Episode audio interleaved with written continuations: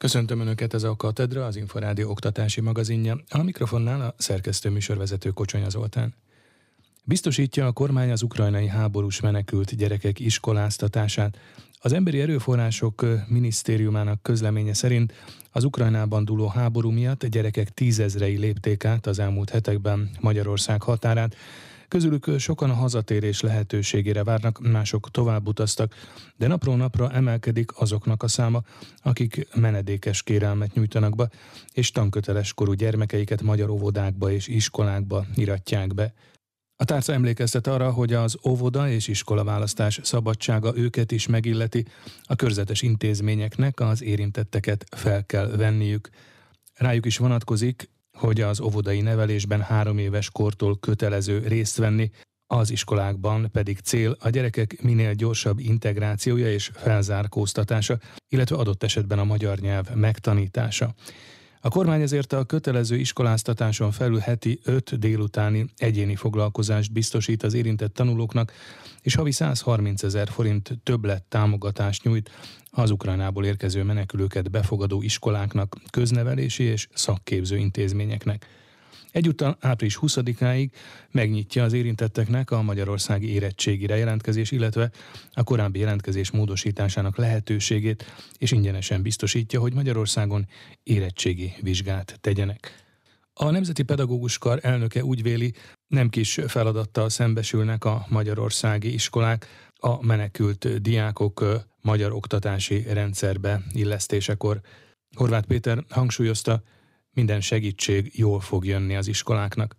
Horváth Péterrel, a Nemzeti Pedagógus Kar elnökével Varga Mónika készített interjút talán ez most már, hogy ilyen nagy létszámú a menekült áradat, és ugye elsősorban nők és gyermekek jönnek, egyértelműen látszik az, hogy a az ország nyugati felében is megjelentek azok az igények, amelyeket a magyar államnak ki is kell elégíteni, hiszen ha valaki menekültként tanköteles, őt állami ellátásban részesíteni is kell. Úgyhogy éppen ma találkoztam Győri általános iskola igazgató kollégákkal, és nagyjából az a 20-22 Győri általános iskola fele jelezte azt, hogy eddig már volt érdeklődő. Voltak olyan diákok, akik eh, tudnak magyarul, akár magyar anyanyelvűek is, Kárpátaljára jöttek, és voltak olyanok is, akik eh, magyarul egyáltalán nem tudnak beszélni.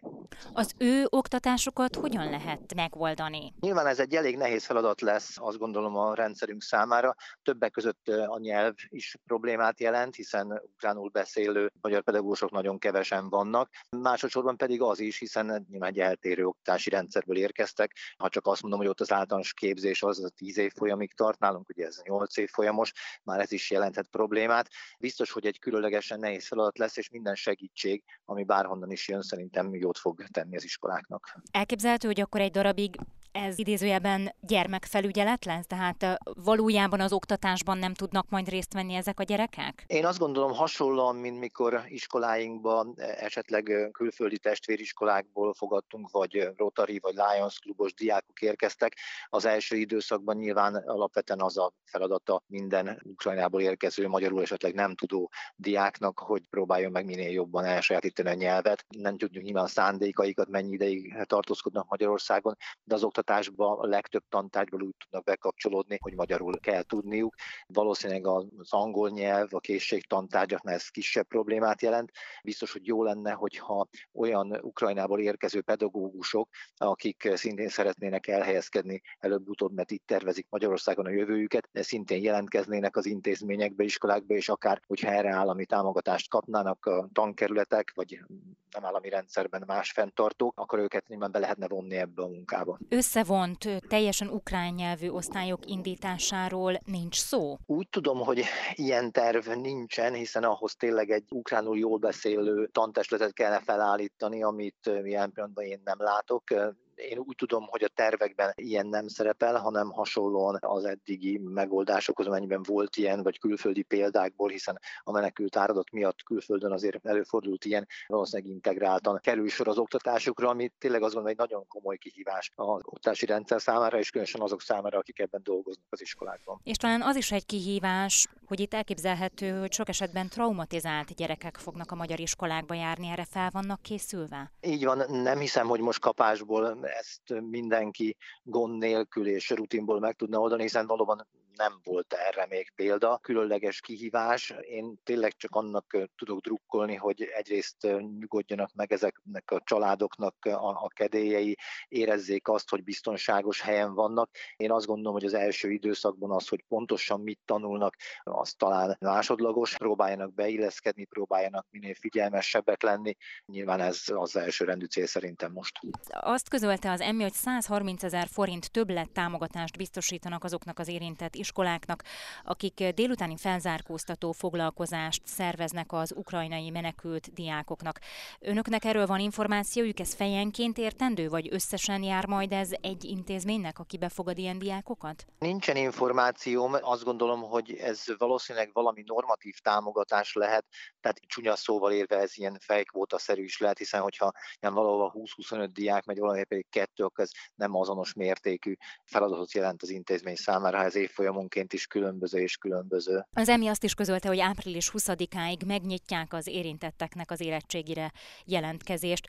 Ön szerint reális lehet az, hogy idén egy ukrajnai diák magyar érettségit tegyen? Hát amennyiben magyarul jól tud beszélni, akkor akár még ez is elképzelhető. Nyilván ez egy olyan helyzet, olyan különleges helyzet, hogy megengedik, hogy az érettségi szoftverbe belenyúljanak az iskolák. Az oktatási hivatal ezt lehetővé tudja tenni akár, biztos, hogy ezt kérvényezni kell, nincsen túlságosan sok idő odáig. Hát aki valószínűleg csak ukránul tud beszélni, szerintem akár még az is elképzelhető, bár ebben nem vagyok teljesen tisztában. Katedra. A Tudás magazinja oktatásról, képzésről, nevelésről. Lezárult az a végzettség nélküli iskola elhagyás visszaszorítását célzó átfogó módszertani fejlesztés, amely uniós támogatással valósult meg hét hazai egyetem és az Oktatási Hivatal együttműködésével. A 2017-ben kezdődött program két legfontosabb célkitűzése volt, a köznevelés megújítása a végzettség nélküli iskola elhagyás csökkentése érdekében, valamint az ennek egyében kidolgozott új módszerek bevezetése a köznevelési intézményekben. A munkába több mint 1500 helyszínen mintegy 35 ezer pedagógus kapcsolódott be. Az új módszertanra épült komplex alapprogramot bevezetni kívánó iskolák tanárait képzésekkel készítették fel, és tevékenységüket szakmai támogató rendszer is segítette. Emellett kézikönyvek, tematikus tanmenetek, óra és foglalkozás tervek, szakmai kiadványok is készültek számukra. Az új módszereknek köszönhetően előtérbe került a logika, testmozgás, a művészet, valamint a digitális és életgyakorlat központú tanulás, még ezzel párhuzamosan sikerült csökkenteni a tanulói önbizalom hiányt, illetve a lemorzsolódást. Idén is elindította a középiskolásoknak szóló online pénzügyi versenyét, a pénzmesterek vetélkedőt, az Önkéntes Pénztárak Országos Szövetsége, a Magyar Nemzeti Bank, a Pénzügyminisztérium, a Pénziránytű Alapítvány és a Budapesti Értéktősde. A megmérettetés több mint másfél millió forint összdíjazású. A részletekről Sipos Ildikó kérdezte Kravalik Gábort, az Önkéntes Pénztárak Országos Szövetségének főtitkárát. 2021. március 7-től lehet a versenyre regisztrálni, amelynek van egy alapszakasza és a döntője. Március 11-től már elérhetőek a kérdések, és az alapszakasz április 22-ig fog tartani, ahol hetente új kvízzel jelentkezik a verseny, de senki nem késik le akkor se, hogyha csak később tud csatlakozni hozzánk, hiszen visszamenőlegesen is lehetőség van kitölteni ezeket a kérdéssorokat. Majd érkezik a döntő, a legjobb 50 játékos kerülhet a döntőbe, amelyet április 23-tól május 8-áig fogunk szervezni. És van még egy harmadik szakasza is a versenynek, az ünnepélyes díjátadó, amely a pénzügyminisztérium dísztermébe lesz megszervezve, azt pedig ősszel, várhatóan október hónapban. Hogyan zajlanak ezek a versenyek az első időszakban még online, és aztán később majd a döntő idején személyesen? Nem, végig online, ez Magyarország első és eddigi legnépszerűbb online versenye, amely élményszerű tanulási lehetőséget biztosít a középiskolások számára.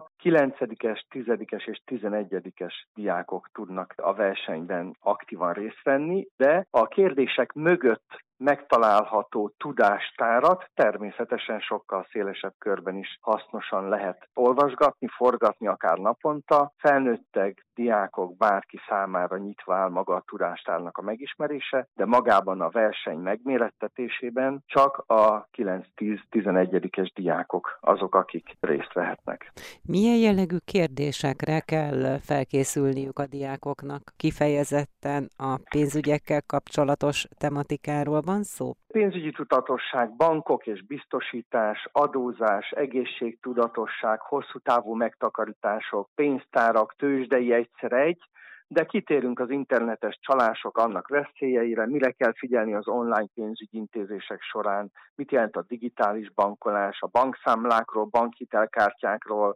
telebank, mobilbank, internetbank szolgáltatásokról, tehát általánosságban is széles képet kaphat a versenyben való résztvevő a pénzügyi tudatosság különböző területeiről, és bár több olyan verseny is van Magyarországon, aki a pénzügyi tudatosság népszerűsítését tűzte ki zászlójára, azonban ez a verseny abban különbözik többek között ezen többi versenytől, hogy itt az öngondoskodás kifejezett hangsúlyt kap.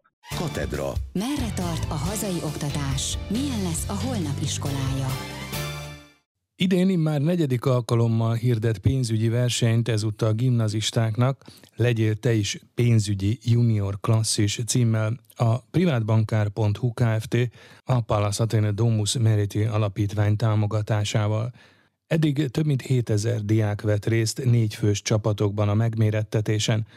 A versenyre szakértők által összeállított és felügyelt a gimnazistáknak szóló oktatási anyagokkal lehet felkészülni. A szervezők gyakorlati tudást szeretnének átadni a diákoknak, akik később a családjaik életébe is átvihetnek majd pénzügyi ismereteket. Az első két forduló online lesz, a harmadik budapesti fordulót a verseny történetében először személyes jelenléttel rendezik meg április 27-én. A tananyagot folyamatosan aktualizálják. A tavalyi versenyen központi téma volt az idei adóvisszatérítés és a felújítási támogatás, idén pedig kérdések várhatók a betétbiztosítási alap működéséről, az inflációról és az árfolyam kockázatokról. A verseny szervezésébe bekapcsolódik a pénziránytű alapítvány is, amely 2008 óta dolgozik a pénzügyi oktatást segítő tudásanyag fejlesztésén. Több mint 3000 tanárnak, 450 ezer diáknak nyújtanak évről évre támogatást ingyenes tankönyvekkel és képzésekkel. Visszajelzéseik szerint 10-ből 9 diák szívesen tanul közgazdasági pénzügyi ismereteket. A századik fogyasztói tudatosságra nevelő iskola címet adták át Teskándon. Az alai községben működő Csukás István általános iskola az Innovációs és Technológiai Minisztérium pályázatán érdemelte ki az elismerést. Az immár hat alkalommal meghirdetett kiírás összesen mintegy 40 ezer diákhoz juttathat el hasznos fogyasztóvédelmi ismereteket. A pályázat célja, hogy a megtévesztő kereskedelmi gyakorlatoknak fokozottan kitett gyerekek, fiatalok diákéveik alatt egyfajta útmutatást kapjanak a tudatos fogyasztói magatartásról. A címek odaítélésével a praktikus ismeretek elsajátítását érdemintézkedésekkel, programokkal segítő iskolák erőfeszítéseit jutalmazza az innovációs tárca. A fogyasztói tudatosságra nevelő iskola címet jelenleg 38 általános iskola és 62 középiskola viselheti. A díjazottak között 20 szakképzési centrum, 38 szakiskolája is szerepel. A települések közül Budapest jár az élen 12 intézménnyel, Debrecen és Győr héttel holt versenyben a második a bronzérmes, Pécset pedig öt iskola nevel fogyasztói tudatosságra. A körültekintő vásárlásra felkészítő általános tartalmak mellett minden évben egy-egy kiemelt területre is felhívják a diákok figyelmét. Idén a hamis zöld állítások felismeréséhez adnak támpontokat az iskolák, bár az ellenőrzések tapasztalatai szerint eféle megtévesztése idehaza csak elvétve akad példa. A fenntarthatósági üzenetekre fogékony fiataloknak azért érdemes tisztában lenniük azzal, hogy nem minden magát biónak, ökónak, naturnak mondó árucik készül, kizárólag természetes anyagokból, környezetbarát gyártási technológiákkal. Elindult az apácai ösztöndíj program a szakképzésben jól tanuló, hátrányos helyzetű diákok támogatására 3 milliárd forintos keretösszeggel. Az apácai ösztöndíj programban támogatott diákok nem csak ösztöndíjat kapnak, hanem mentorokat is biztosítanak számukra. Pölöskei Gáborné az Innovációs és Technológiai Minisztérium szakképzésért felelős helyettes államtitkára ennek kapcsán hangsúlyozta, a magyar szakképzésben két éve már működik az általános szakképzési ösztöndíj program, ennek új elemeként indult az apácai program, amely nem csak a jól tanuló hátrányos helyzetű diákok támogatására, hanem a tehetséggondozásban résztvevő oktatók munkájának elismerésére is lehetőséget ad. A szakképzésben mindemellett nagyon komoly digitális fejlesztés is zajlik. Pölöskei Gábornét hallják. Fontos, hogy ne csak eszköz legyen, hanem tartalom is, és ezért létrehoztuk a digitális tananyagtárat. Igen jelentősen fejlődött, tulajdonképpen egy-másfél év alatt megduplázódott a benne lévő tananyag. A digitális tananyagtárnak a tartalmát a saját tanáraink fejlesztették, és ők azok, akik folyamatosan bővítik. Innen látszik, hogy azért a szakképzés azért bőven van innovatív tanárokkal, szerencsére.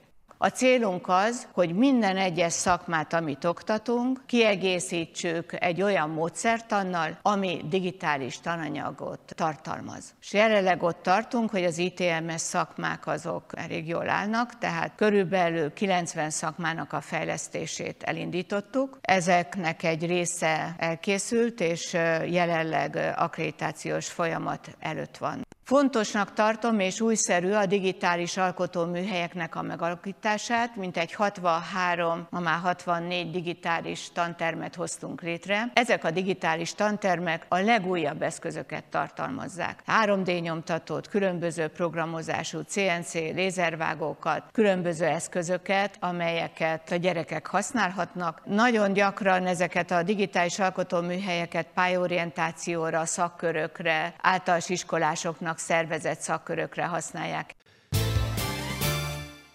1300-ra bővült az ökoiskolák száma Magyarországon. A címmel azokat a köznevelési intézményeket ismerik el, amelyek pedagógiai programjukban deklaráltan rendszer szinten a mindennapos nevelés, oktatás, valamint az iskola működtetésének szerves részeként foglalkoznak a környezet tudatosság témájával, és kiemelt figyelmet szentelnek a fenntarthatóságra nevelés ügyének. A fenntarthatóság értékeit a pedagógusok személyes példamutatásán, valamint az intézmény környezetbarát működtetésén keresztül is közvetítik a tanulók számára. Az ökoiskola hálózat munkáján túl a fenntarthatóságra nevelés kompetenciái 2018 óta a pedagógusok kompetencia keretrendszerének is része. A fenntarthatóság témái beépültek a tantervekbe és a tankönyvekbe, továbbá kidolgozásra került a fenntartható fejlődés szabadon választható tantárgy kerettanterve is. Katedra. Merre tart a hazai oktatás? Milyen lesz a holnap iskolája? Rekordévre készülnek a tábor szervezők. A táborfigyelő.hu és a táborminősítő.hu vezetője szerint az előfoglalások alapján a sporttáborok, a kalandtáborok és az angol nyelvű táborok a legnépszerűbbek. A szülőknek most egy videósorozat is segít a tábor választásban. Herceg Zsolt készített interjút Tóth Bélával, a táborfigyelő.hu vezetőjével. Folyamatos az érdeklődés a táborok iránt. A tavalyi esztendőben annak ellenére, hogy még a koronavírus mellett kellett nyári táborokat szervezni, már nagyon-nagyon sok gyermek táborozott, de az idei évben még a 2019-es csúcs évet is úgy néz ki, hogy meg fogja tudni haladni a táborozó gyerekek száma. Január közepe óta elkezdődött előfoglalási szezonban lévő jelentkezések azok 15%-kal meghaladják az előző év azonos időszakát, úgyhogy bízunk benne, hogy egy rekordévet tudunk tudunk zárni az idei esztendőben, azaz rengeteg gyermek részére fogunk tudni tábori élményt biztosítani. Tábort választani nehéz. Tematika, időpont, időtartam, helyszín, ár, sokféle szempontot kell figyelembe venni. Önök most készítettek egy videósorozatot, ezzel próbálnak segíteni a szülőknek és a gyerekeknek. Hogyan? Egy legfontosabb információk a táborválasztáshoz nevű videósorozatot készítettünk el. Ez egy 8 részes sorozat, amit ingyenesen a táborfigyelő weboldalán vagy YouTube csatornáján is el tudnák érni a kedves szülők. Nagyon sok olyan szülő van, aki tábort foglal, és közülük is nagyon sokan vannak, akik vagy nem rutinosak még a táborválasztásban, vagy akár első táborozó a gyermekük, és nagyon sok olyan kérdés felmerül, hogy hány éves kortól menjen például ott alvós táborba a csemeténk, vagy hogyan válasszunk jól tábort, miről ismerni meg azt, hogy minőségi egy vakációs lehetőség, vagy éppen az, hogy mik azok az offline vagy online táborok, és hogyan válasszunk ezek közül, de abban is segítünk az érdeklődő szülőknek, hogy a reális tábor árakat is lássák, szóval se ne túl olcsón, se ne túl drágán válasszanak táborokat, mert több ezren megnézték ezeket a videókat, és nagyon jók a visszajelzések, nagyon sokan nézik ezeket meg, rövid, de lényegre törő videókra számíthatnak az érdeklődő szülők. Milyen típusú táborok a legnépszerűbbek ma Magyarországon? A sporttáborok, a karantáborok, illetve az idegen nyelvi elsősorban angol táborok a legnépszerűbbek a jelenlegi foglalási adatok alapján. Egyre több különleges vagy éppen extrémnek minősülő tábor is van a kínálatban. Van olyan katonai táborunk, ahol egy hónapos turnusra lehet elküldeni a gyermeket a vakáció idejére, szóval egy hónapig táborozik az adott katonai táborban, de van például 3D nyomtatás táborunk, de olyan táborunk is van például, ahol a fákon élnek a gyerekek, a tábor maga a fákra van felépítve, mint annó Robin Hood, és ezzel egyfajta plusz élményt is kapnak a tábori program mellett, de természetesen a klasszikus lovas táborok, kézműves táborok, vagy éppen főzőtáborok ugyanúgy elérhetőek a kínálatban. Közel 600 tábor turnus közül lehet csak a tábor figyelőn választani, úgyhogy bőven van miből keresni a szülőknek. Katedra. A Tudás magazinja oktatásról, képzésről, nevelésről. Ez volt a Katedra, az Inforádió oktatási magazinja. Megköszöni figyelmüket a szerkesztő műsorvezető Kocsonya Zoltán azzal, hogy várom Önöket egy hét múlva, ugyanebben az időpontban ugyanitt. Addig is magazinunk korábbi adásait meghallgathatják az Inforádió internetes oldalán az infostart.hu címen. Viszontalásra!